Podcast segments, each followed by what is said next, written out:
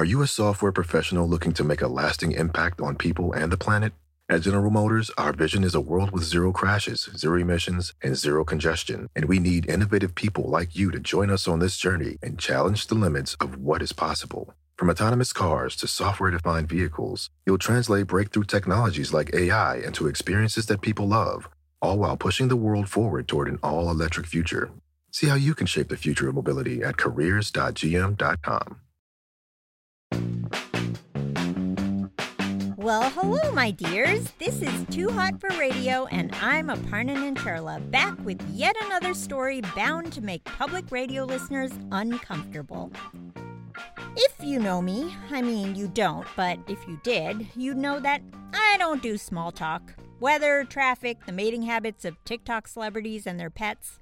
Nah, I'd rather skip the pleasantries and ask about real things. I mean, literally, what is real? Oh, yeah, hotheads. Let's go there. Let me hit you with an existential, grab you by the privates kind of intellectual gambit that is probably best posed by a collegiate stoner about to flunk out and open a bespoke hacky sack shop called Baby's Got Bags. But I digress. Reality. Seems easier all the time to splinter off into our own little worlds and stay there, especially with the aid of technology.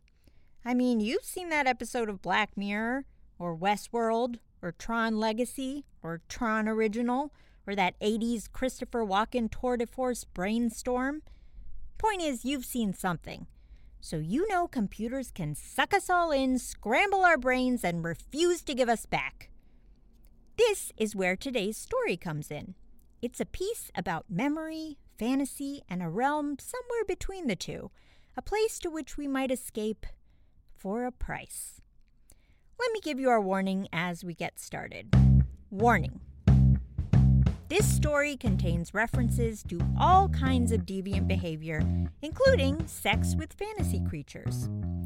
Okay, full disclosure sex with fantasy creatures is maybe the least of it. You'll get it when you hear the story. It's dark, thoughtful, and surprisingly funny. It was written by author Kim Fu and is part of her 2022 debut story collection, Lesser Known Monsters of the 21st Century.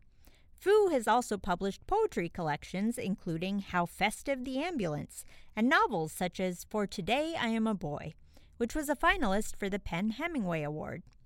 Because this story is a conversation told entirely in dialogue, we asked two readers to perform it side by side. One is Kirsten Vangsness, beloved for her long running role on Criminal Minds, and for those in the know, her solo shows, including Mess, and her podcast, Kirsten's Agenda. The other actor, Justin Kirk, is known for series including Weeds, You're the Worst, and Modern Family. Stick around after the reading as I'll be chatting with author Kim Fu about the nature of reality and whether the pen she uses to write is real or not. Okay, here's pre simulation consultation XF00786, performed by Kirsten Vangsness and Justin Kirk. Welcome. I'll be your operator today. Hi. I see this is your first time. Why don't you start by telling me where you would like to be at the beginning of the simulation? A botanical garden with my mother. Hmm. Can you describe her? Uh, the way she will be in the simulation, I mean, doesn't necessarily have to be the way she is in real life.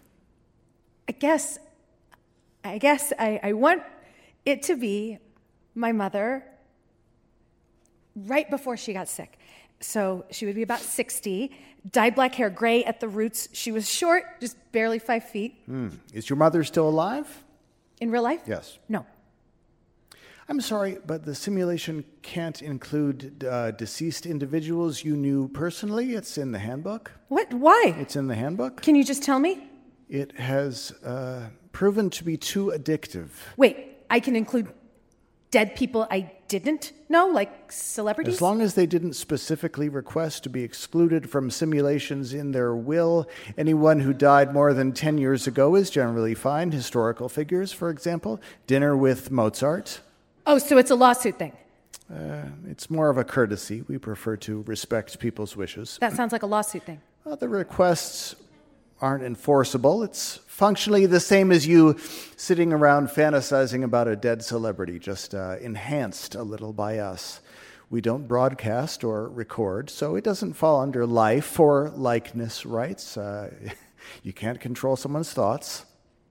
What if I didn't tell you it was my mother? What if I said, I'm in a botanical garden with a woman. She's about 60, short, dyed black hair with white roots, looks kind of like me. It wouldn't be your mother in the simulation, it would just be a short woman who looks kind of like you in an entirely different way. The simulator hooks into your brain and its projections, and I would need to input that it's your mother for her to appear as your mother. And people don't get addicted to that? To people who kind of sort of meet the same description? No. What if I hadn't told you she was dead? What if I'd lied and said she was alive? It's very important that you're honest with your operator. It's in the handbook. But what if it wasn't? What would happen? It would not work. What does that mean? Uh, best case scenario, the simulation just wouldn't start up. Worst case, you might experience something glitchy. Like what? Have you ever been to a hypnotist show? Yeah, back in college. Well, you know how they start out with a, a, large group of volunteers and kick people out as they go until they're left with just a couple people who can be convinced that they're chickens or eating an ice cream cone or covered with ants? Sure. Yeah. well, we have to do the opposite here. We have to watch out for those people. We have found that the 10 to 15% of non psychotic people who are hypnotically suggestible also tend to have a looser grip on the difference between fantasy and reality. Personally, I, I, I, wonder if those people have a keener appreciation of books, plays, movies, video games, if they have more immersive experiences. What does but that? The simulation, you see, requires you to have a firm grasp on what is and isn't real. We need clients to make a clean exit, such that the end of the simulation is akin to closing the book, turning off the console, walking out of the theater. It's, uh, it's important that you're honest with your operator because the simulation does interact physically with your brain. We, the operators, also need to be absolutely certain about what is and isn't real. Uh, this is all in the handbook. So, if I lied and said my mother was alive and you spun it up and we had our day at the botanical garden, what could happen? At the end, yes, uh, you might not know she died and you'd go back to your uh-huh. life expecting her to be there, and she wouldn't be. And ideally, the memory of her death and everything connected to it would come back to you on its own once you had talked to friends and family, or you would reconstruct it in such a way that it felt real enough, but it also might not. There might just be a hole there, an uncertainty that followed you for the rest of your life that unraveled your reality around it. And uh, that's assuming, of course, the simulation itself ran the way we scripted it. What do you mean? What else could happen? If I input the simulation on the assumption that your mother was alive, but your mind was very conscious of the fact that you lied, she could appear in both states simultaneously, or, or not truly simultaneous, but flickering between them uh, quickly enough to, as to appear simultaneous. She would appear both alive and dead. Yes. What would that even, like her corpse? It would depend on your conception of death. Uh, she might appear at several ages all at once. She might be a ball of light or nothing at all. That doesn't sound so bad. It can be. Have you seen this happen? This specific glitch? Yes. What did you see? It was uh, uh gruesome. How so? Their loved one had died in an accident, and they had been present driving. They were the driver. So, what did they see? Let's get back to your session for today. Is, is there something else I can do for you? I just, I really only came here to see Perhaps my mom. you would like to experience a, a particular environment, outer space, swimming with dolphins.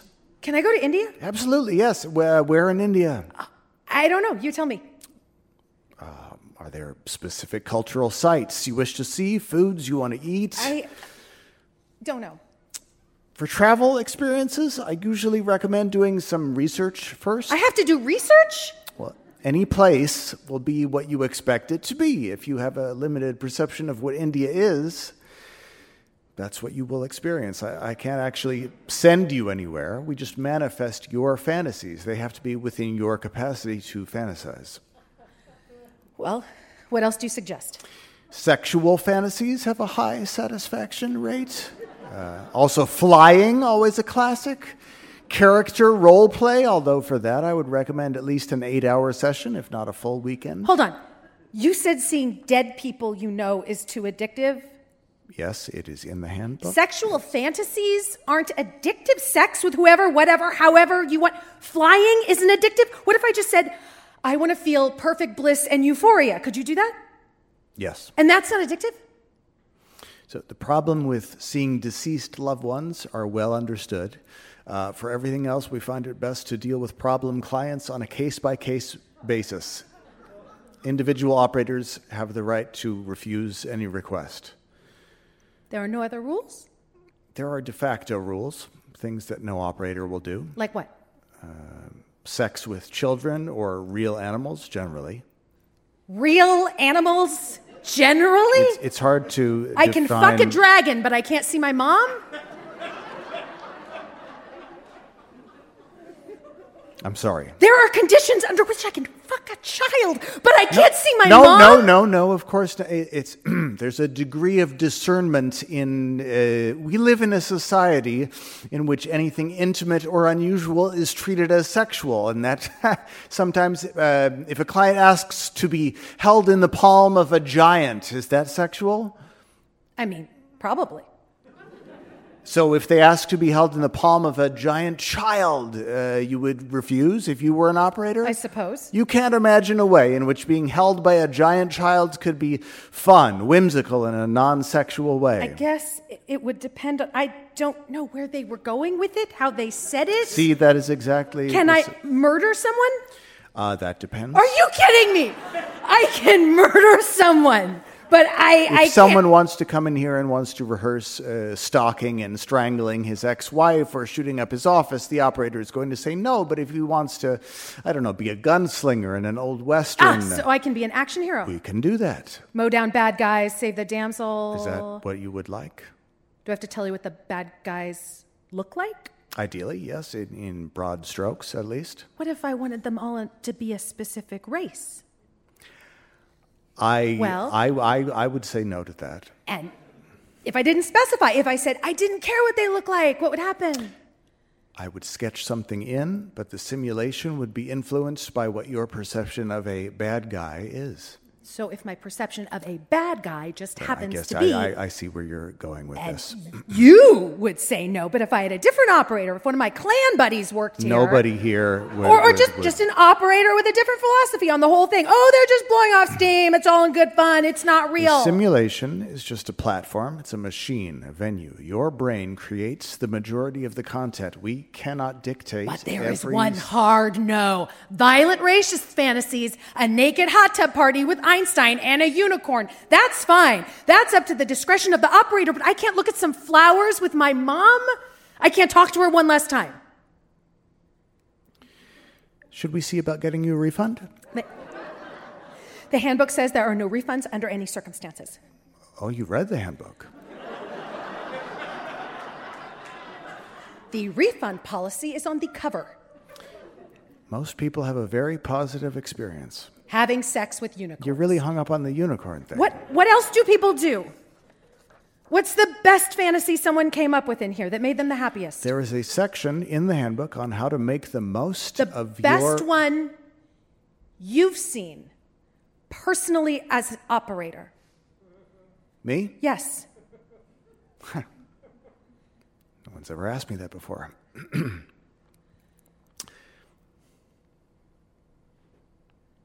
it was a musical. A musical. Uh, in the simulation, he was the writer, composer, and director of a Broadway musical. I suggested that he choose a specific musical and we would make it so that in the simulation it would be as if he wrote it. He insisted that it had to be an original show. I explained everything in it then would be vague, just the feeling and suggestion of music and dance blurred and nonspecific, cobbled together out of other things that he had seen and heard, uh, much like India would have been for you. But it turned out I had misunderstood him. He had actually written a musical in, in the real world, sort of. He had been working on it most of his life. He had the main melodies and lyrics. He could see the choreography and costumes in his mind. Was it any good? Of course not, it was terrible. but we put together a hell of a show. I, d- I don't understand. In the simulation, uh, it wasn't what it was, but what he dreamed uh, it could be. Are you okay? That was a good day. That, that, uh, that was a day that made me feel good about being an operator. It's a lawsuit thing. What? The reason that you can't see your mom. The simulator is inherently addictive. Everything people do here is addictive. Uh, a small number of our clients make up the majority of our business the whales, rich people who come as much as they can afford and then some, people who come every day till they're bankrupt. But uh, the ones addicted to superpowers or sex or the simulator itself don't win in civil court. Nobody pities them. Everyone says, oh, the simulation is just a platform. They ruin their lives themselves with how they chose to use it. If we advertise that someone can see their dead child again, they can see their village before the war, they can have a version of their life where their family is intact, go back to where it was before it was shattered. They can live just one ordinary day without grief. And if they choose to live inside that fantasy, if they choose to forsake the real world and all its sorrows, then we're the bad guys. We are uh, exploiting the bereaved. It also just it it it happens so much, especially around certain disasters, and it was not. Operators would quit. Did the musical guy come back? No. Not that I know of. Uh, he just wanted to see it once. What if I promise never to come back? I can't. I'm sorry. I'll get fired. Is it hard coded in the rule? No, we're just not supposed but, to. But you said you said the simulations aren't recorded or broadcast. They're supposed to be 100% confidential. That was also on the cover. How would anyone know? When you come back, when you keep coming back. What if I just tell you about it, what I want? And then you decide? I'm telling you, I, I can't. It's nothing. It's real. It's nothing. It's boring. It's easy. It's so small. What I want. Okay. So my mom and I are at a botanical garden inside the conservatory. What does it look like? The conservatory? Yes, where you are, you you have to describe it for me all the details that matter to you? It has a, a domed glass roof made of triangular sections. What time of day? Early afternoon, middle of the day. A weekday. I took it off from work. Blue sky. How big is the building? Can you see the whole thing from where you're standing? No. What plants are immediately around you? We're in the tropical rainforest section pink bromeliads, dwarf palms, a banana tree, butterflies. What else is important? We're walking through the gardens together. She's holding my arm. She's telling me plant facts, boring ones like Did you know bamboo can grow a full inch in just an hour? And she's gossiping about relatives I don't remember and kids I went to elementary school with. Little Russell is a newscaster now. Aunt Sandy is pregnant, that sort of thing. And I'm just listening. I, I say things like, that's interesting. And Russell did love to hear himself talk. I'm not getting snide or impatient or looking at my phone or thinking about work or picking a fight. And then? Nothing. That's it. We do that until my time is up. Are you surprised that it's not something more dramatic? No, I told you it's often ordinary things. So, what do you think?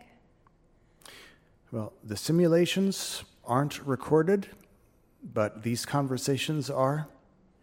What? Pre simulation conversations are recorded as a text transcript. I thought everything was confidential. Well, the transcripts are anonymized and they're not reviewed by a human being, just an AI. And uh, it tends to be somewhat literal minded, not very good at telling when people are lying or being sarcastic. And the transcripts obviously don't contain our expressions or gestures. Do you understand? I. So, no, I cannot do that. I cannot simulate a walk in the conservatory with your mother. Under the distant domed roof, triangles of blue sky, palm leaves overhanging your path, your mother delighted when a butterfly lands on her shoulder, and you patient and kind and present as you wish you had been just once, I would get fired. Tell me something else you want. The only Just thing tell me I, something else. I want to ride a unicorn. Great.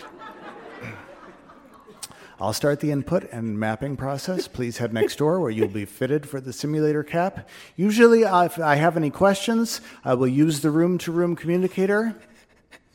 But uh, this time, I expect that uh, I won't have any. Will you see what I see? Yes. Will I see you again? No. If you keep your promise. Then thank you. Thank you. Enjoy your unicorn. I will.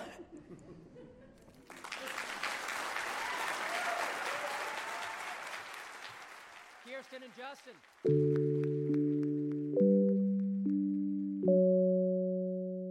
Hi, Kim. Thank you so much for talking to us. It's my pleasure. Okay, so this story, I enjoyed it so much, by the way. So imaginative and just, yeah, had me thinking long after I finished it. But the rules for the world you created in it are pretty meticulous. Did you spend a lot of time just kind of trying to make sure the logic of the simulator was sound and, and kind of added up? It's interesting you say that because I don't think the logic is sound. I think it's it's the logic of a private company, right? Who's making Yeah. a technology who they're just sort of making up the rules as they go along to protect their own liability. To me, the rules are nonsensical in the way that I feel like the rules often feel nonsensical for real platforms with user generated content. Mhm, like mhm. the like YouTube or Twitter and the way that they make rules and reinforce them. Um, so it was that kind of frantic company fumbling around was I think how those rules were developed. in terms of sound logic, it's more in the Kafkaesque sense of does it kind of makes sense from a corporate, this sounds right angle. Yeah. And we have this dichotomy throughout the story between memory versus fantasy as a form of escapism. Do you lean towards one over the other in terms of your own life or what you think is healthier? Um, I mean, I think neither is healthy exactly. I think we're all striving to live more in the moment. And memory and fantasy, I feel like, are seductive and dangerous a little bit as ways of, of not being present, right? Of retreating forever into the Mhm. past and the future. I think this, I'm just repeating things my therapist said at this point. uh, yeah, I mean, I think that they're both things I'm extremely interested in thematically as a writer. Uh, but in my personal life, it's something I'm trying to resist doing all the time to not just be lost in a fog of nostalgia or to be forever anxious about the future that, you know, feels less predictable than ever at the moment. Right. And I guess along those lines, like in the story, there's a question of dealing with emotion versus kind of deflecting into addiction or, like you're saying, like mm. distraction. Do you think by the end of the story, this is like the client really trying to process their grief, or do you see it, I guess, in your head going towards like a budding addiction? I think that is the ultimate question of the story. Would this kind of experience give you the closure you want, or would it just make the grief all that more powerful? Uh, and I think that that's the problem the operator has, right? Is he can't tell what it's going to be for her, and he's just to take her word for it. That it's like, no, I just need this once. I need this closure. I need this experience. I really love video games. I, I find I get addicted to them very easily in a way that I don't for other forms. And I think it is that that sort of first person perspective and that immersion and that way that they can feel like real memories, the memories you form while you're playing a game. I also lost my father when I was 24, and it was, you know, one of the most defining experiences of my life. Uh, Yeah. And I think, I think for for me, if I were this character, it would be extremely dangerous. It would be a way of of retreating and of choosing fantasy over dealing with the reality that is at hand. You know, the the things that you've lost forever and you cannot return to, and the real world as it is. Uh, so I think for me personally, it would be extremely dangerous, and I think that that's the open question of the story. in that sense, several of your stories in your collection exhibit some ambivalence around technology and like how it can be a slippery slope. How would you say your own relationship with with your phone is? Uh, not to put you on the spot. not good, not healthy. uh, I have a a post-it note on the way to my bedroom that says phone free zone on it, which is a very embarrassing admission. No, I mean um, that sounds healthy to be honest. Yeah, I mean I do I do recommend it. I do feel like it helps my sleep and anxiety a lot to just have rooms where your phone doesn't go. Yes. Um I've also a couple years ago I had to delete all of my social media just because I was not capable of having a healthy relationship with it and mm-hmm. and it was sad because there was a lot I got out of it you know I made connect with a lot of wonderful people that I wouldn't have any other way and you know real professional opportunities grew out of right. social media right. at different points uh, but it was just making me so incredibly anxious and I was not using it in a healthy way and I at first I was like I'll just leave for a month and then immediately my mind was so much clearer and yeah. I was so much happier. And then, you know, a month became a year and then two years. And then I was like, I think I'm just going to delete my accounts. Yeah, no, I, I love that. I, I stepped away from social media too, especially during the pandemic. It just felt like it was taking up too much room in my brain. And I've had the same thing where going back now just feels impossible to to be like not oh, completely overwhelmed by the idea of it.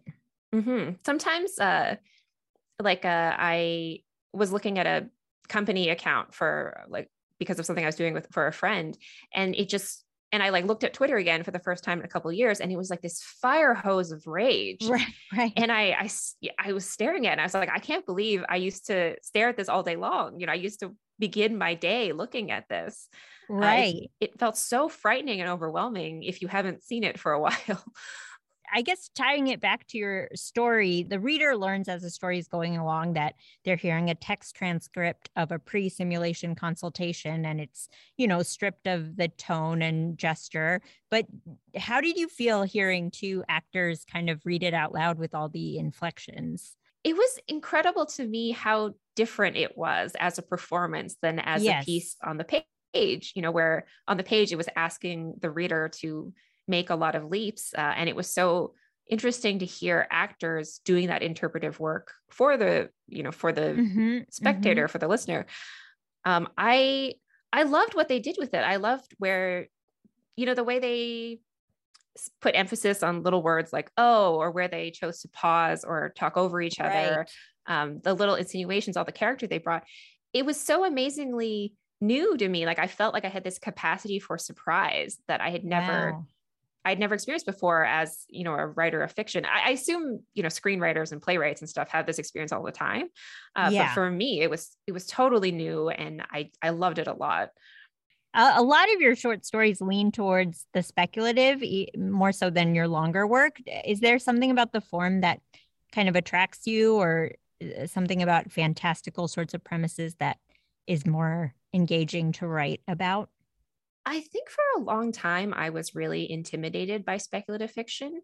Mm-hmm. Um, you know, your first question was about getting the rules down just right. And I think I would get really mm. hung up on that idea that I had to figure out all the global repercussions of this idea and work out the mathematics and, and all of this as though I were actually going to invent the device or whatever. Right, um, right. In a way that would that would trip me up and would prevent me from you know, writing the more human emotional stories that I was interested in, in the first place. Uh, and I think with short stories, I was able to trick myself for just a second, you know, like we're just, we're just going to dip a toe in this world and see yeah. how it goes. It is something I want to per- keep pursuing and something I am interested in doing in longer works as well. I'm still figuring out my way in this genre, I think is what I would say. Uh, so many of your stories have just incredible first lines. Like I love the one from your story 20 hours which goes after I killed my wife I had 20 hours before her new body finished printing downstairs. I it just really immediately sucks you in. Do you work with a mind towards the first line or did that one just sort of come to you fully formed or was there any yeah process behind it? So that one in particular actually grew from a different short story, Hmm. a story by Elizabeth McCracken called The Goings On of the World. And it's not the first sentence, but there's a story, there's a sentence towards the beginning that goes, One morning in the last week of May, I got up, got dressed, and I killed my wife. Oh, wow. And I read that sentence and I was like, this is an amazing sentence. And it felt to me like you could give that sentence to any writer in the world and they would all do something different with it. Yeah. And so I wrote it down and I used it as a prompt, uh, which resulted in the story of 20 hours about the body printer. In general, though, I think that short stories, because you have so much less space in which to try to convey characters who feel fully realized and an entire world that feels real, you have to hit the ground running. You have to keep everything really tight. You have to edit things down as far as you can go to me. And so I think that, you know, a, a strong first sentence is a really important piece of that. I love that you sort of arrived at that line, exquisite corpse style. It feels very fitting. And there's so much kind of humor that hits you a little bit sideways in your stories. And uh, your writing has such this wonderfully biting quality about it. Are are there any influences that kind of uh, moved you to write that way? There are a lot of writers who I think are very funny. Mhm. uh, Elizabeth McCracken, who I just mentioned, is one for sure. Um, I also think Karen Russell also has this quality. Louise Erdrich has this quality. Uh, she's she has great wit. Miranda July comes to mind. Uh, Mhm, mhm. there's so many aspects of humanity I wouldn't know how to explore without humor. Or I, I also feel like if you are exploring human darkness, there's Yeah. no way to avoid it. You know, if you keep digging down and down and down and down, you you always hit comedy at the bottom, I guess. Right, right, it. right, right. Yeah, it's all, it all ends up being on the same spectrum. Mm. Thank you so much for speaking with us and so looking forward to whatever you write next. Thank you so much for having me. And that, hotheads, is our show. If, after that story, anyone has figured out the true nature of reality, I, for one, would love to hear it. Just come find me in the metaverse and let me know. Can't miss me, my avatar is a 20 foot tall purple owl with marshmallows for eyes. Just climb up my feathers and whisper your answer in my ear hole. And if you're right and you can tell me about the nature of reality in the length of a tweet, you could win a prize. Some too hot for radio swag, perhaps? Dare I say a keychain? We'll figure it out. Until then, I, old 45 decibel Nancherla, remain your humble servant. Our show is produced by Jennifer Brennan and Mary Shimkin. Our podcast producer and editor is Colleen Pellissier. Matthew Love is our consulting producer. Our theme song is by Podington Bear. This episode was recorded at the Getty Center in Los Angeles by Phil Richards. I'm Aparna Nancherla. Thanks for joining us for Selected Shorts Too Hot for Radio.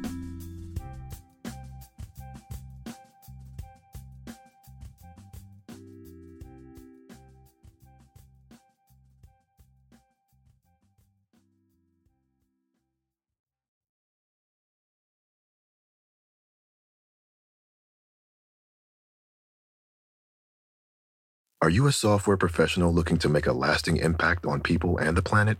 At General Motors, our vision is a world with zero crashes, zero emissions, and zero congestion. And we need innovative people like you to join us on this journey and challenge the limits of what is possible. From autonomous cars to software defined vehicles, you'll translate breakthrough technologies like AI into experiences that people love, all while pushing the world forward toward an all electric future. See how you can shape the future of mobility at careers.gm.com.